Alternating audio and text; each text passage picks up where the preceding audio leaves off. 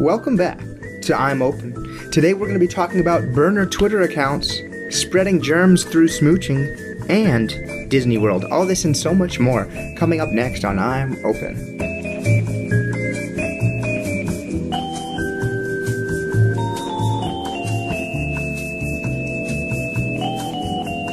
Welcome back. I'm Open Family now. As I warned you guys, as I promised, the Kansas City Chiefs, they won the Super Bowl. I'm not really a betting guy myself, but if any of you guys are, and you didn't listen to me, you missed your chance. I even told you Pat Mahomes was going to be the MVP, and um, I was right. But that's that's not what this show is about. We're always looking for what's interesting about sports. Everybody's talking about the Super Bowl. Everybody's talking about how the Chiefs beat the Niners. We all know that happened. It was an epic collapse by the Niners. Was an epic comeback for the Chiefs.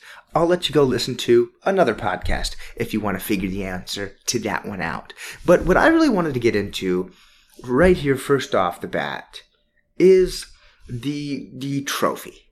The trophy that they get. Now, I don't have any problem with the design of the trophy. I think it's nice that they get uh, a trophy to hold up, and it's a, it's symbolic, obviously, of their achievement.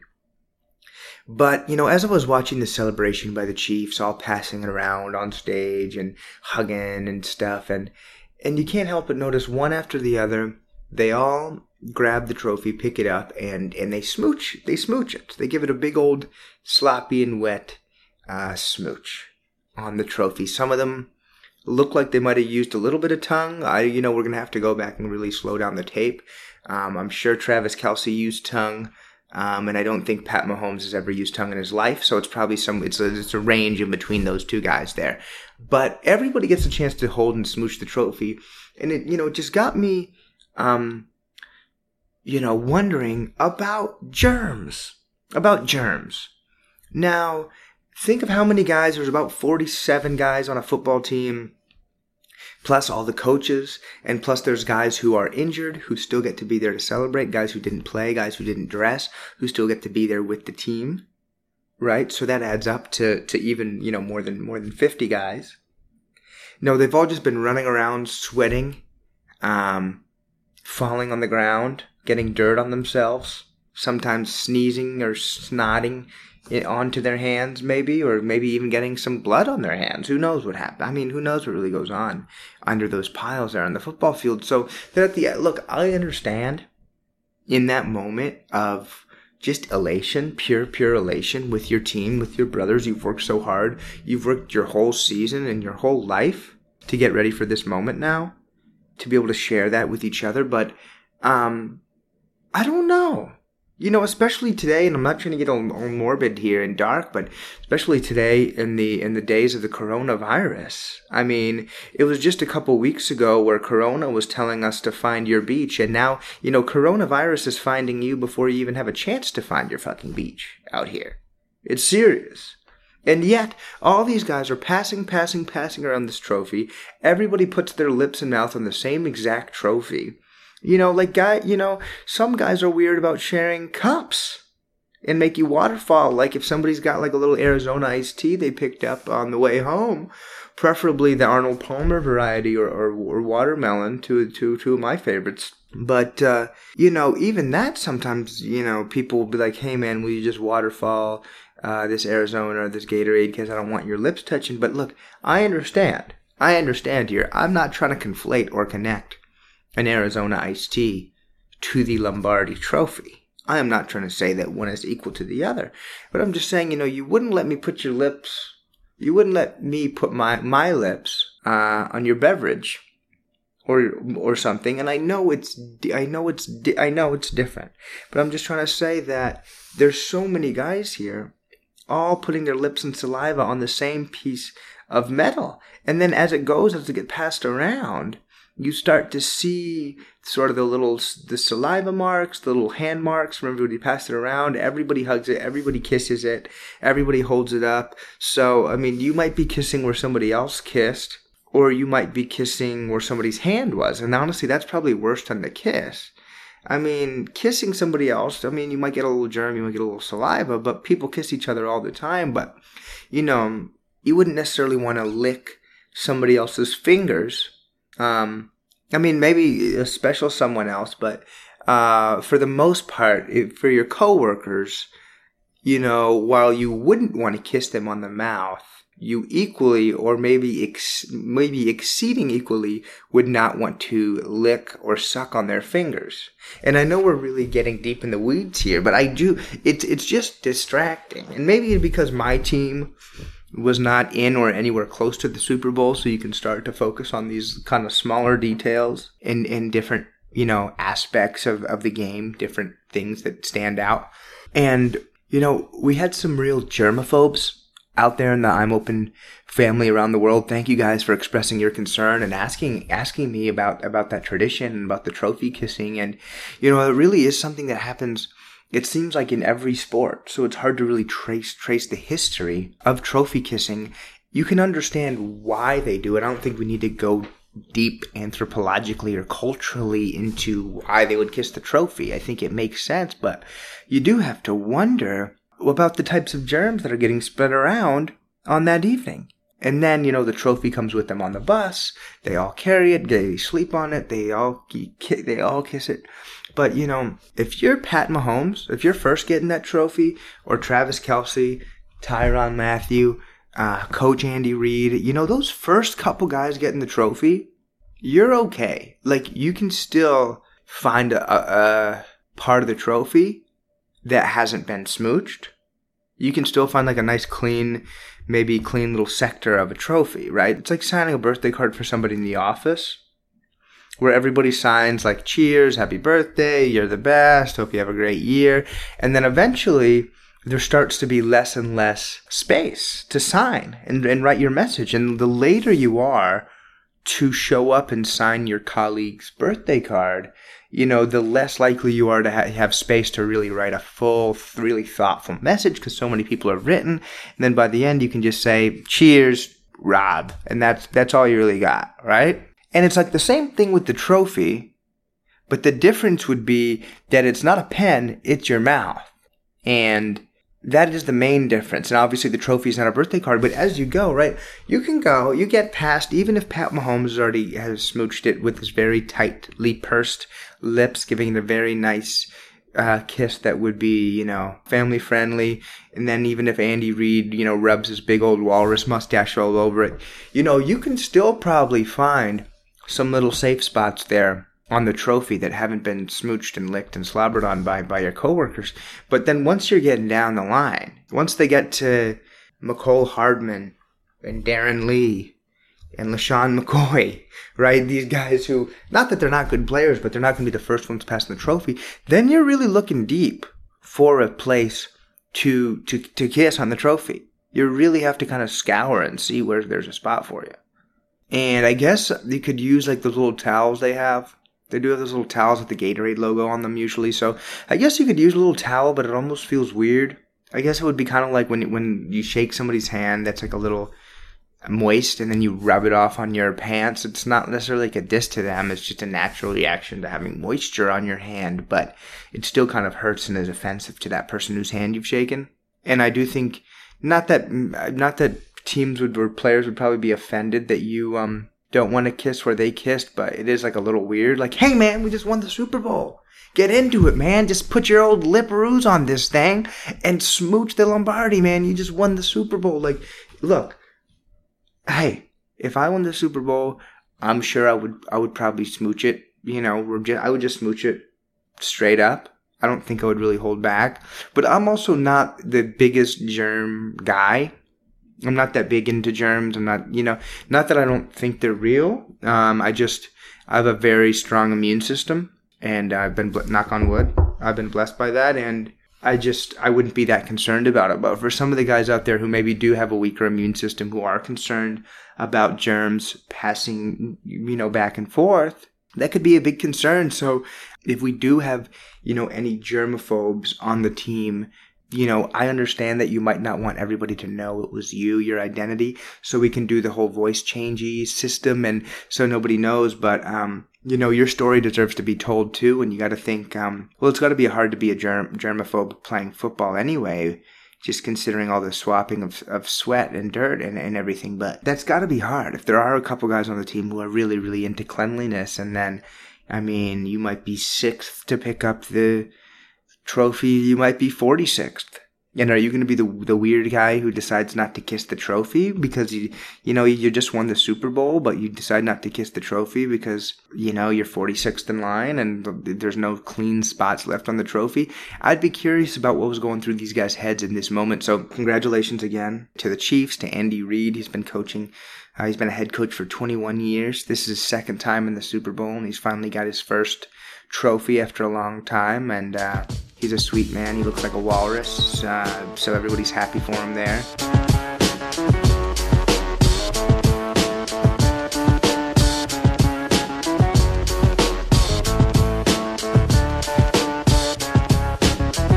You're listening to I'm Open. Don't forget to give us a rating, write us a review, and tell a friend to listen to the show.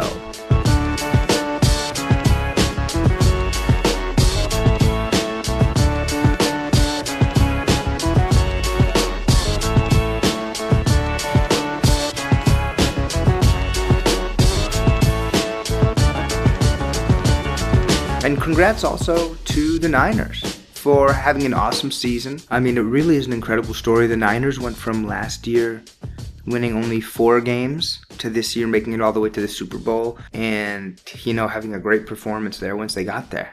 So they have a lot to be proud of. And I think they definitely agree with me because rather than sulk and cry and whine and complain after the Super Bowl, I mean, I'm sure they did some of that behind the scenes, but these guys had a huge party. They were in Miami, one of the capitals of parties around the world, and they knew they, they were having an opportunity they couldn't pass up to turn up in Miami with their brothers, their teammates, and everybody in that organization who'd worked so hard to get them to this point. So they had an awesome Super Bowl bash even after they lost the game.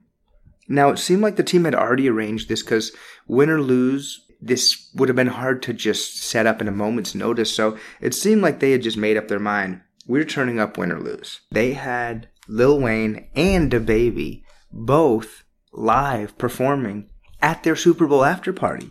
You know, they lost. It was brutal. It was heartbreaking, especially when they had a big lead, uh, you know, late in, you know, in the third quarter. And it seemed like they had a great chance to actually win the game, to be Super Bowl champions. And I'm sure it was a letdown.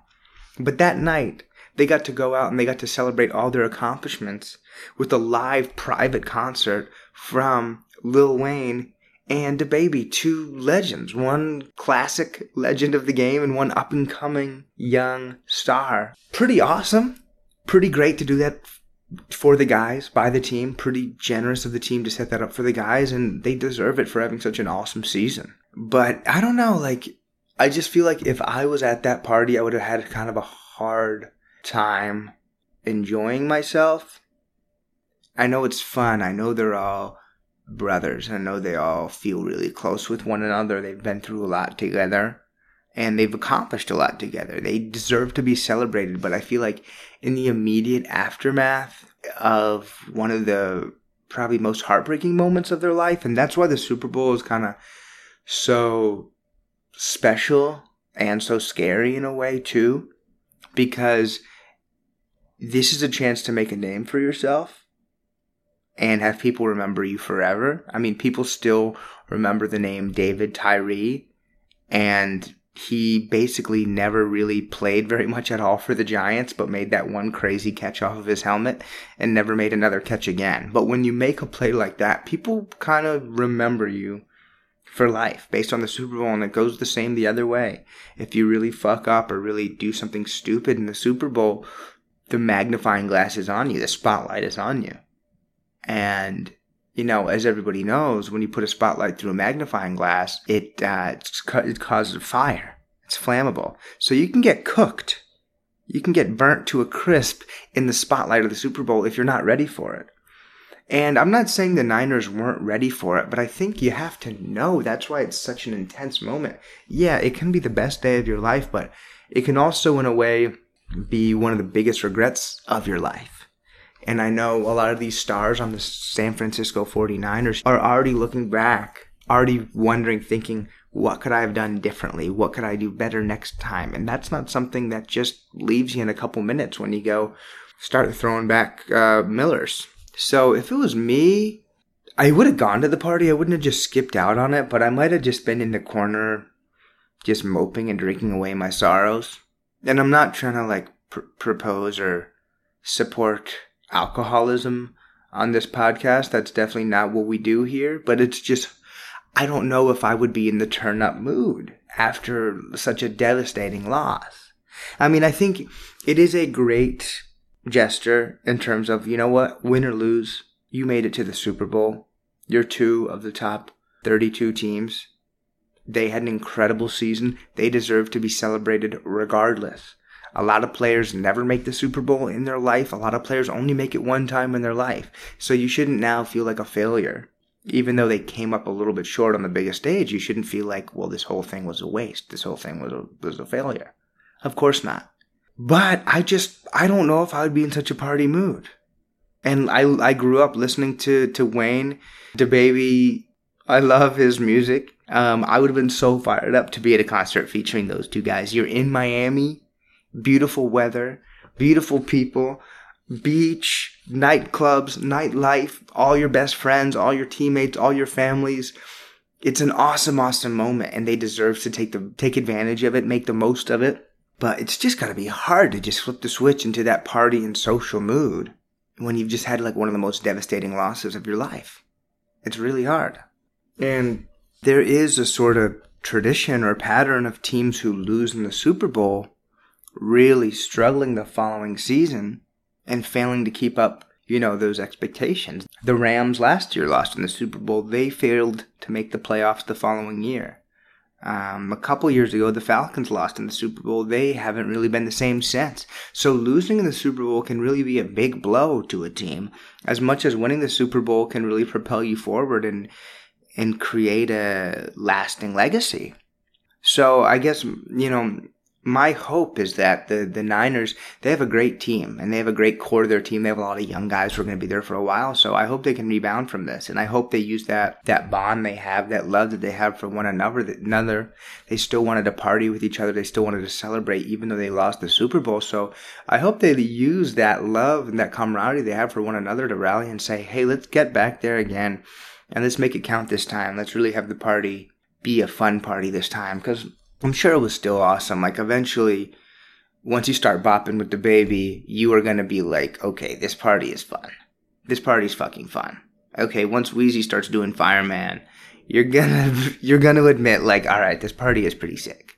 Even though I'm sad, this party's sick, right? But I think imagine how much more lit it would be how much more fun they would have had if they had actually won the game. So hopefully that gives them a little taste so they can work even harder, be even better, band together, and get back the next year to really party it out the right way. But shout out to the Niners organization for still, you know, giving these, throwing these guys and their families an awesome party and giving them the credit they deserve. Cause a lot of times we put so much pressure on winning and being first and getting the gold medal, getting the trophy, winning championships. Obviously, that is why, you know, that is the ultimate goal of sports. That's the ultimate goal of every athlete. But that's not the only goal. There's also building bonds with teammates, making yourself a better person and a better athlete, working every day to get better on your, to hone your skills. And those are things that still deserve to be celebrated. And I don't think it's wrong to celebrate being second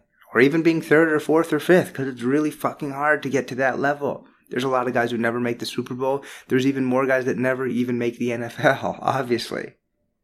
All right. And there's so many high school players that wish they could play in college that aren't even good enough to play in college. So when you think of that, you are really at the cream of the cream of the cream of the crop. If you are playing in the Super Bowl, you are at the pinnacle and just that deserves to be celebrated. So congrats to the Niners again for the valiant effort. Of course, congrats to the Chiefs and shout out to the Niners ownership for for kind of being level headed about this one and and and still recognizing that these guys deserve a party, these guys deserve a celebration, even though they lost.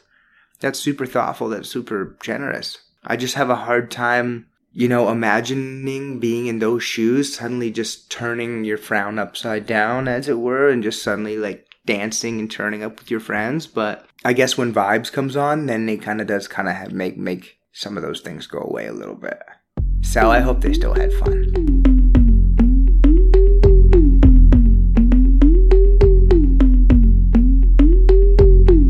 You're still listening to I'm Open. Follow us on Instagram at I'm Open underscore pod and let us know what you want to hear about on the next episode. Enjoy the rest of the show.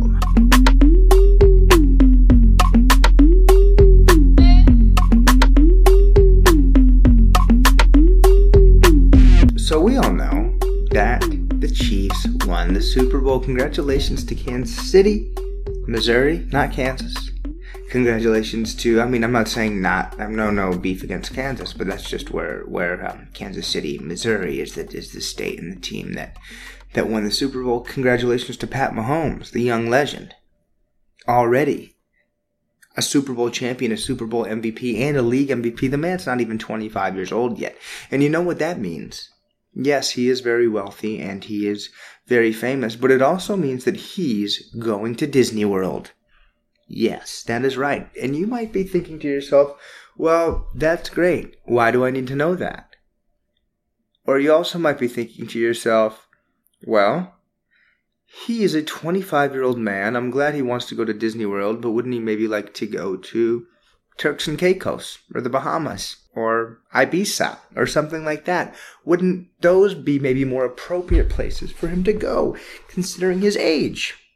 But no, every year since Phil Simms of my New York Giants was the first to do so in 1987. Every year, Disney pays the Super Bowl MVP, whoever it might be, to say, I'm going to Disney World. And then actually to go and they have like a whole big Super Bowl championship parade starring the MVP where they're like the uh, maid of honor or yeah you know what I'm talking about. Like they're like the princess of the parade. They're like the you know what I'm talking about. They're like the prom queen of the parade. I'm not I uh, the mission of arms, or I am missing the name. It's some sort of a, a commander in chief of the parade. You know what I'm talking about. That's their thing at the parade. They get to be the the conductor of the parade, and it's fun. But um, I don't know. It just always seems a little. That's another kind of weird thing to me with the Super Bowl. I would want to go to you know any of the aforementioned places. Maybe go with your family. Maybe go with a romantic partner, or maybe go with your buddies to to a beach somewhere, somewhere tropical, uh, somewhere where you don't have to be surrounded by a bunch of screaming children that want your autograph. Uh, those would be places where I would choose to go. And look, there's a obviously there's a whole connection here. I mean, at this point, Disney is a, one of the largest corporations in the world. They own ABC. They also own ESPN. Now, the Super Bowl is not on ESPN, but and was not on ABC, this year. But you know, obviously, those are very those those organizations are very interested in the sports world and very invested in the sports world. So you know, it kind of does add up and make sense that Disney would want to have a connection to the Super Bowl champion, and it's kind of now a phrase. I mean, where Pat Mahomes, he in 1987 was not born yet right? So he has grown up his whole life. Every single year, he sees the Super Bowl MVP, the Super Bowl champion, say, I'm going to Disney World. So he even said when he got up on that stage, he's been dreaming his whole life just to say that phrase, I'm going to Disney World. But you know, Pat, you could have gone to Disney World at any other time. You could have said that out loud. I'm going to Disney World, and he could have gone. And what would have happened would have been you maybe would have had a miserable time because that's exactly what I did when I went to Disney World. And I, I didn't really say I'm going to Disney World. I think it was more my parents said, We're going to Disney World. And I said, Oh, okay. Cool. Sounds good. Let me know when to go because I'm a child and you make my travel plans for me and I will get my things together, right? So I went down and I was a kid at the time and I still didn't have that much fun, right? It was a little overwhelming. It's very hot. There's a lot of people. You have to wait in lines for everything. You obviously know, and I hate to spoil if this is a spoiler alert, but you obviously know that all of the different animals and sort of people dressed up as like Daffy Duck and Goofy and all of these are fake. So I really hate to burst your bubble to anybody. big Disney guys, but none of these are real. So it's like take you're okay, so you get to take pictures with a bunch of random people in cartoon costumes. I mean, you can go to Comic Con for that. You don't need to go all the way to to Disney for that. And then water's about nine dollars. Not only, you know, a lot of times if you're at Disney, not only are you at Disney all day, you're also staying at a Disney hotel. So even when you go back home to rest, you still can't avoid it. They're still trying to sell you on the Peter Pan Disney Swamp Cruise or or whatever it might be. So it's really surrounding you at all times. Even if you're going out to dinner, you know you're going to Mulan's Asian Bistro, right? Or Ratatouille's, you know, linguine shop, right? So you can't avoid it no matter where you go. And I don't know. I just think there's better there's better vacations. There's cooler vacations. If you really like rides and junk food, I understand. It's a good place to eat junk food if you don't mind the cost of it. Um, and it is a good place to go on rides. But I'm not really a rides guy myself. And there's, I mean, there's other places to go on rides too, but I'm just not really a rides guy. And maybe that's really why. But if I was MVP, I wouldn't want to go to Disney World. I just wouldn't. I guess if, if the money talks, if the money's right, if the bag is right, I would accept and go.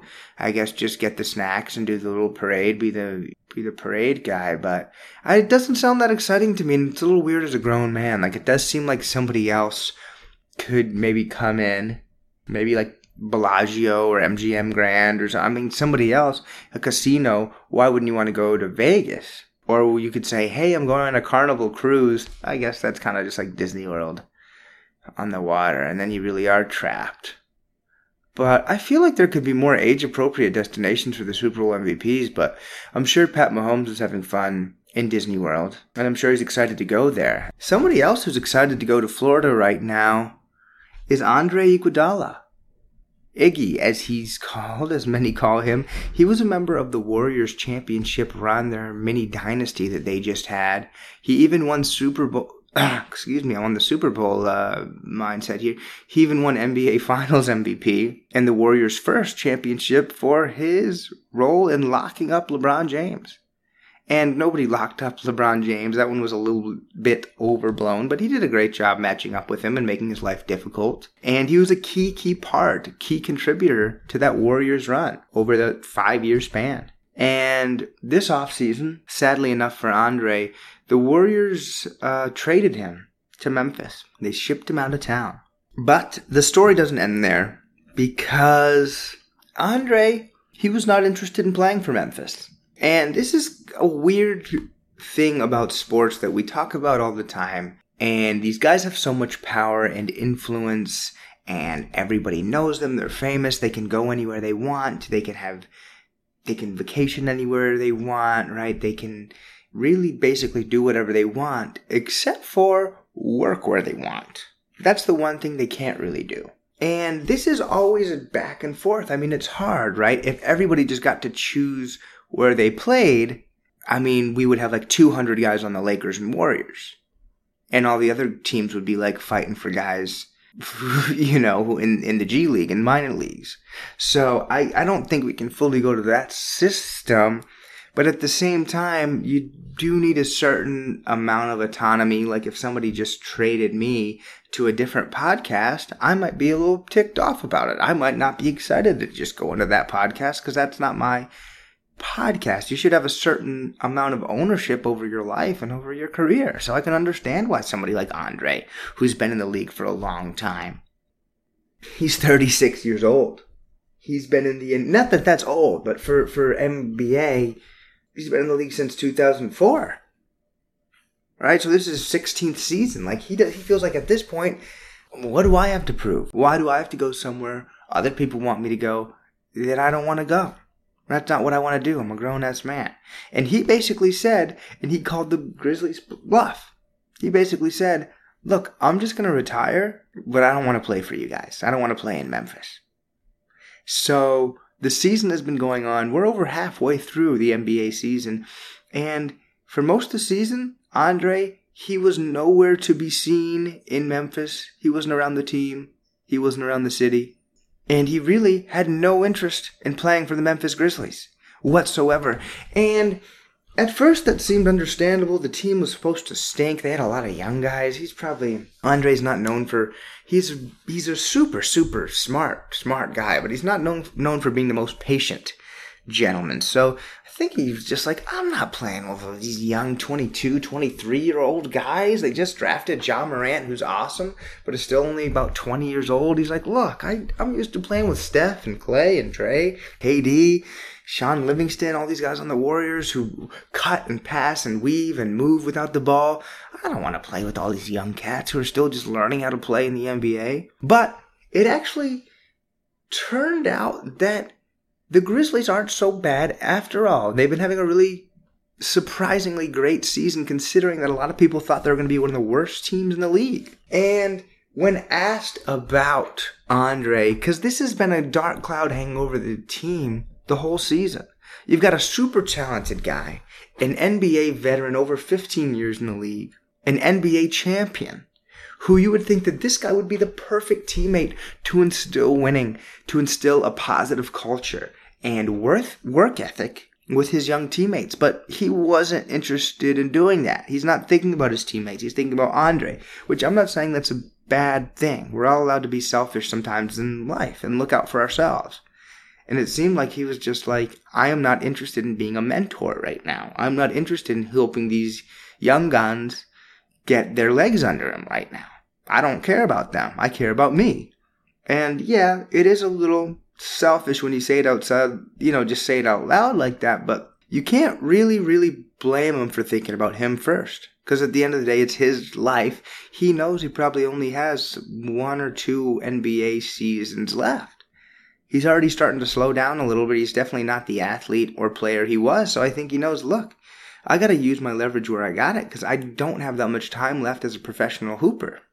This whole situation began to escalate when Dillon Brooks, a young Canadian gentleman on the Grizzlies, uh, he was a star at Oregon, and back when he was in college, famously Coach K of the Duke Blue Devils scolded him for being too happy when Oregon knocked Duke out of the Final Four, I believe, or it might have been Elite Eight. Um, and that was one of his big moments when Coach K was scolding him for being so happy about winning um, against Duke. And now Dillon, he is not holding back, and he has some pretty harsh words for, for Andre. When they asked Dillon if he wanted to see Andre come back around the team, this is what Dillon said. He said, I can't wait till we find a way to trade him so we can play him and show him what Memphis is really all about. And look, I think Andre would have agreed. I can't wait till you guys trade me too, because I already told you guys I'm not trying to play here. But I love that tough mentality. Now, I used to love the Grizzlies growing up because they had Tony Allen, they had Zach Randolph. They had guys who would fight you. They had guys who would have no skin left on their elbows by the end of the game because they would be diving on the floor left and right. These guys needed to show up to games in knee pads. I mean, these guys would scrap and scrap. And I love how these new young guys in Memphis are sort of adapting that scrappy mentality. We can't wait till you get Andre out of here so we can go kick his fucking ass and show him what he's been missing. That's the, that's the tone I got from Dillon Brooks. This is more of what Dillon said. First time I seen him was talking on TV about us. It doesn't even matter. Andre Iguodala is a great player. I feel like he's doing the right thing on his career, but we don't really care. It's not a distraction at all. I laugh at the, all that type of stuff. A guy that's on our team that doesn't want to be on our team, I can't wait till we find a way to trade him so we can play him and show what Memphis is really about. So that leads into the quote I read before. I mean, he wasn't saying Andre is trash. He wasn't saying like I'm way better than him, but I can agree. I can see where he's coming from. I can see at the beginning of the season where like, look, these guys are young. These guys are unproven. Then once they really start to play well, I mean, as of now, they are in contention for the playoffs, which nobody believed would happen. Nobody expected. And imagine if Andre would have been there with them the whole time. I mean, they could really be a, a playoff team, a frisky little team, maybe to get knocked out second round of the playoffs, first round of the playoffs. But I think obviously Andre has championship aspirations. But that wasn't where it stopped. So Ja Morant, he agreed with what Dillon had to say. He supported and re- reposted or liked his his opinions there on social media, and he has been awesome. There's he's a chance to be rookie of the year. It's going to be a battle between him and Zion here to, for the rest of the season. But Ja's been an awesome, awesome young player, super fun to watch, and he was the number two overall pick in the draft this past year, this past summer. So then it all begins to escalate because Ja sort of doubles down on Dillon's opinions here and says, Yeah, I agree. We're going to kick this guy's ass as soon as he gets somewhere else. So then the drama builds because Steph Curry, he's buddies with Andre. They both love to golf. They golfed all together all the time when they were living out in the Bay. They've been through battles together, won several championships, won hundreds of games together. So that's his guy. So Steph, he had to chime in on this whole Andre talk, and he posted a picture of Andre holding the trophy from when he was with the Warriors and a little shush emoji, the shush your mouth emoji, in response to Ja Morant's retweeting support of Dillon Brooks' comments, you know, and the sentiments of the Grizzlies. So Steph posts this this photo of Andre smiling, holding the trophy with the shush emoji, basically saying, you know, don't talk trash about a legend and my friend. And Ja came right back by posting his own shush emoji with a photo of Kevin Durant holding the Finals MVP trophy. I guess at a dig like well, how come this guy left you guys? So this really escalated quickly. One of the obviously best players and most recognizable players in the game, trading barbs, trading shots at one of the best young players in the game, one of the future stars of the game, potential rookie of the year. They both play the same position, point guard. And I really love Ja's tactics and what he did here to squash this beef really made me think this guy is going to be awesome. Because sometimes people make a move. Look, you can already tell he's going to be awesome when you watch him, but a lot of it is that off the court, sometimes are they playing checkers or are they playing chess? Are they thinking two steps ahead or are they just reacting to what they see right in front of them? And Ja, he was thinking so many steps ahead because before any, all the Curry fans out there, of which there are many, I'm not trying to say there's anything wrong with being a Steph Curry fan. He's fucking awesome. But I think Ja knew. Look, I've got a lot of fans. I'm Ja Morant. People like me a lot. People think I'm cool. Not quite as many as Steph Curry, though. I'm not on his level. So you know what happens on Twitter when you fight with somebody? All their people who are obsessed with them start coming after you. Start going through all your old photos and pulling up a photo of when you looked silly and had a bad haircut in the seventh grade, and suddenly you're cooked. So Ja, before anybody had a chance to do all this stuff, he went back through all of his own old tweets and he started reposting and retweeting his own tweets shouting out Steph Curry, basically saying, "Look, I know you guys are, are gonna are are gonna come back and show me that I love Steph Curry. I do. This is exactly what I said, and I love it. This shows his mentality, the mentality of a killer, and this shows why he's playing chess, not checkers. He said, LOL, delete it for what? If you scroll down my Twitter, you'll see me talking about Curry a lot. Probably some other players too. I was a fan and still a fan, but I'm not scared of him. That is, yeah, that's awesome. I love to hear that. You shouldn't be scared of him. Of course, I mean, Ja Morant, he's been growing up cheering for Steph Curry. He loves Steph Curry. In 2015, he tweeted, Curry got a ring, hashtag, oh yeah, 100. Ring emoji, 100 emoji. Uh, in 2016, March, already know Curry going for 40 plus tonight. It's his birthday. Muscles emoji. Uh, February 2016, Curry is ridiculous. LOL emoji. I mean, he he loves Curry. He's not scared to admit he loves Curry. He's clearly a, a, a big fan. But he's showing him right now, I'm not scared of you, dude. We're going to be battling in the league for the next 10 years. Whoever knows how, how long Steph's going to be able to keep playing. But Ja's like, look, dude, I got next and we're going to be battling in the Western Conference for years to come. I respect you. I look up to your game. I'm not scared of you. So you have to love the way he both went back after Steph Curry and admitted, look, I love Steph. I grew up rooting for Steph. Just because these little Twitter barbs back and forth doesn't mean I suddenly hate Steph or think he's bad. And apparently the two guys have come together outside of the public eye. I, they either had a call or, or texted or something. They messaged each other back and forth or privately discussed this matter and were able to squash it. And I'm sure what Ja told him basically what he tweeted. It seems like Ja's really wearing his emotions and wearing his feelings on his sleeve. Yeah, he loves Steph. He grew up rooting for Steph, and he thinks Steph is awesome, but that doesn't mean he's going to bow down to him and be scared of him.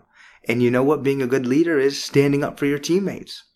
And when somebody, and that somebody in this case was Andre Iguodala, basically saying, I don't think you guys are good enough, that I don't even want to play with you. I'm not even coming to Memphis. I'm not interested. And as, as Dillon Brooks said, he wasn't even coming to practice. He wasn't even working out with the guys. They said the only time they ever saw him was on TV. So that hurts. That stings. That's a rejection from somebody you look you look up to.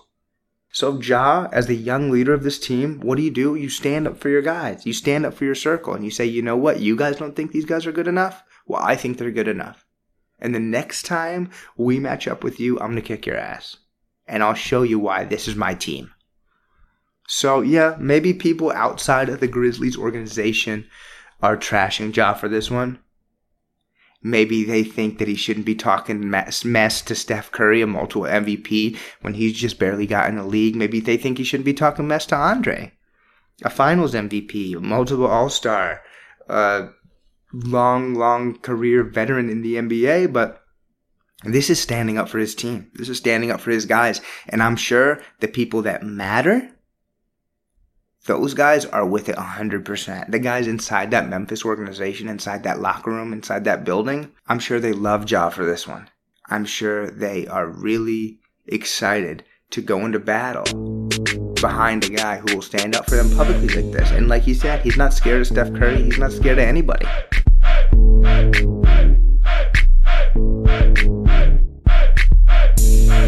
I'm Open Family you know that before we go, there's something we have to do every single time. That is to recognize our mask off performer of the week. That goes to somebody who has taken their mask off and revealed something new about themselves. Doesn't have to be good, it doesn't have to be bad, it just has to be revealing.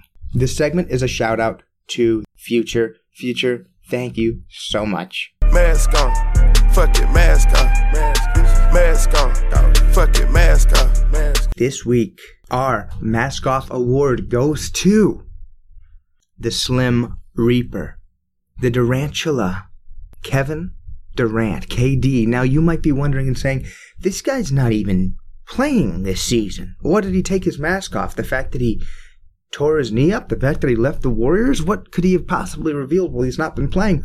Well, KD made an appearance on All the Smoke podcast. Shout out to those guys, Matt Barnes and Stephen Jackson. They keep it real every single time. They have great guests, and I really enjoy listening to their podcast. You know, I'm not there's there's enough room for all of us out here in the podcast world, so I support those guys. They're awesome, and I was surprised to hear as I was listening to their most recent episode with Kevin Durant, they were asking him about his whole burners situation.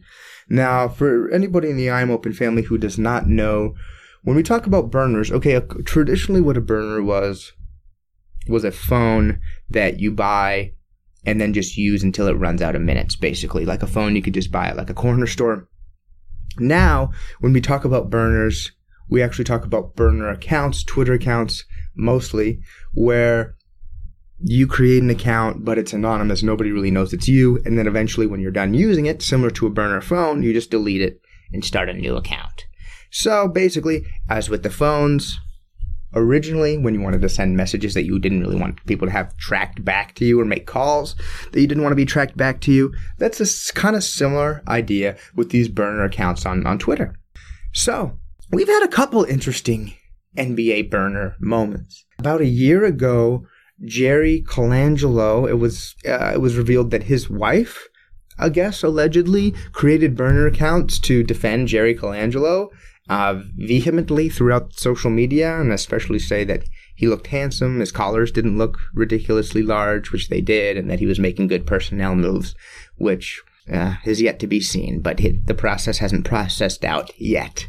Um, so so far, after he was supposed to come in and save the work that uh, Sam Hinkie did. And before the whole Colangelo burner story came out, we had another story with Kevin Durant where a lot of people were criticizing him. Obviously, he's no stranger to criticism. He was faced a lot of criticism when he left Oklahoma City to join the Warriors, and he faced criticism again when he left the Warriors to join the Brooklyn Nets. So he's no stranger to criticism. And he created some burner accounts to sort of defend himself online.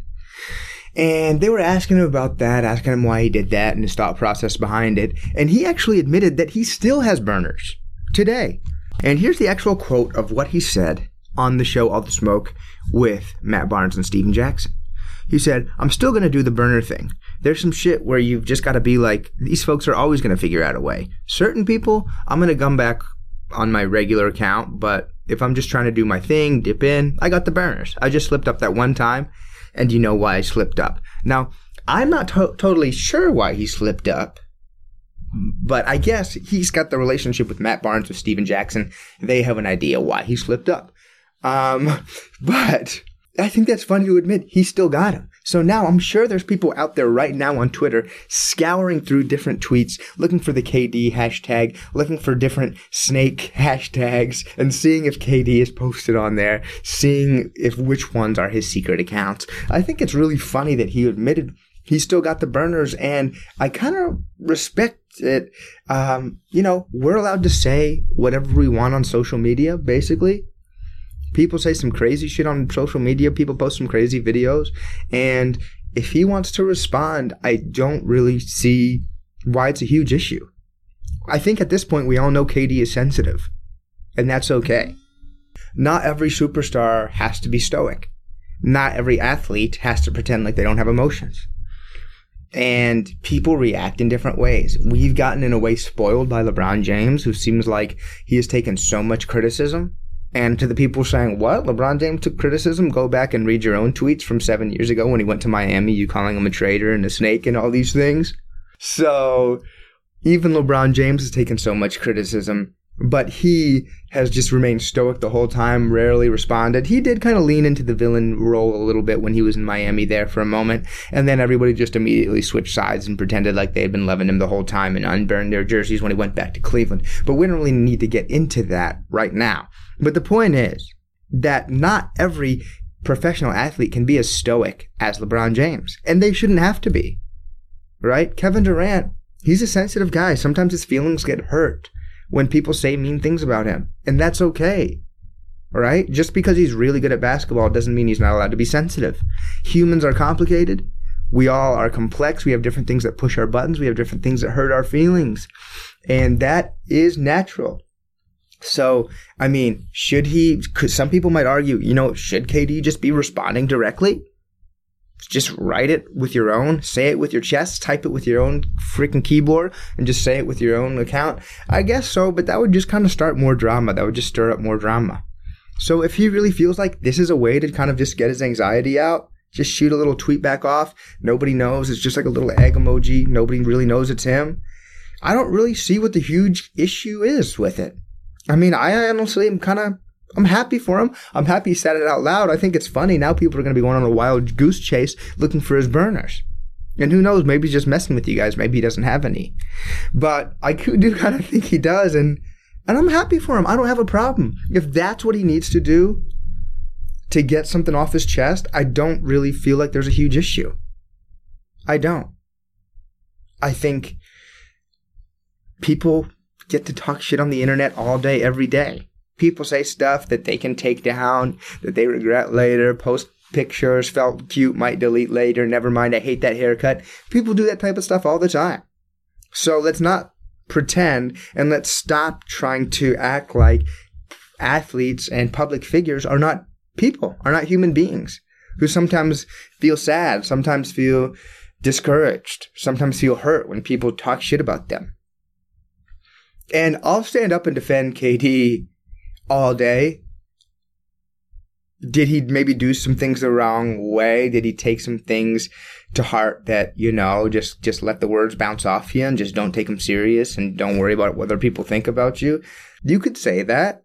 But, I mean, we have to all remember professional athletes get drafted to their team or traded to a team, as we were talking about with Andre Iguodala earlier. So if you had gotten drafted into your job and I'm not going to name drop a city or a state where you got sent to because I love them all. But if you got drafted into a random job and, or traded to a different job in a different state, you might be kind of pissed. And you, as a free willed, independent human being, might consider, like, hey, you know what I'd like to do is make a choice for myself to live where I'd like to live. That's a novel idea. I would like to work at the job that I want to work at, and I would like to live in the city that I would like to live in. That is a luxury that most people have, and that Kevin Durant didn't have at the time. He grew up in the DC area. He went to college in Austin, a really cool city in Texas, and he gets drafted to Oklahoma City. Now, I'm not saying there's anything wrong with Oklahoma City, but he lived there for like eight or nine years. And eventually, people like to try new things. People like to live different places. And he was ready to try a new workplace culture, to have some new coworkers, to live in San Francisco. Clearly, he's a city boy because he first went to, to Oakland, to the Bay, and now he's back in New York, in Brooklyn. So that's free will, right? That's people making decisions for their own life. And I know why he's hurt. People talking shit about him, people saying he's some sort of a coward, some sort of a snake, just because he made a decision to make himself happy. And we should all have that opportunity to make a decision to make ourselves happy. And we should do that. Sometimes you have to be a little bit selfish. Sometimes when you're choosing your job, you're not considering the entire state of Oklahoma and how they will react if you quit your job or if you apply to a different job. And you shouldn't have to. No, no offense to Oklahoma. you guys are doing great stuff out there. But, uh, you know, that's life, right? That's life for professional athletes. People feel like you owe them something people feel like they, in a sense, belong to you, belong to that state because they cheered for you and bought your jersey. You're never allowed to leave them. And you have to love them. But you have to remember they don't really know you. You just love them because they're good at basketball. If they weren't good at basketball, if KD sucked at basketball, nobody would have been mad. And I know that's obvious. But this all goes to say, I love that he has the burners. I love it. I'm happy he has the burners. I think it's really funny. I hope it's true. I hope he has like 20 burners and I hope he keeps having them until he doesn't feel like he needs them.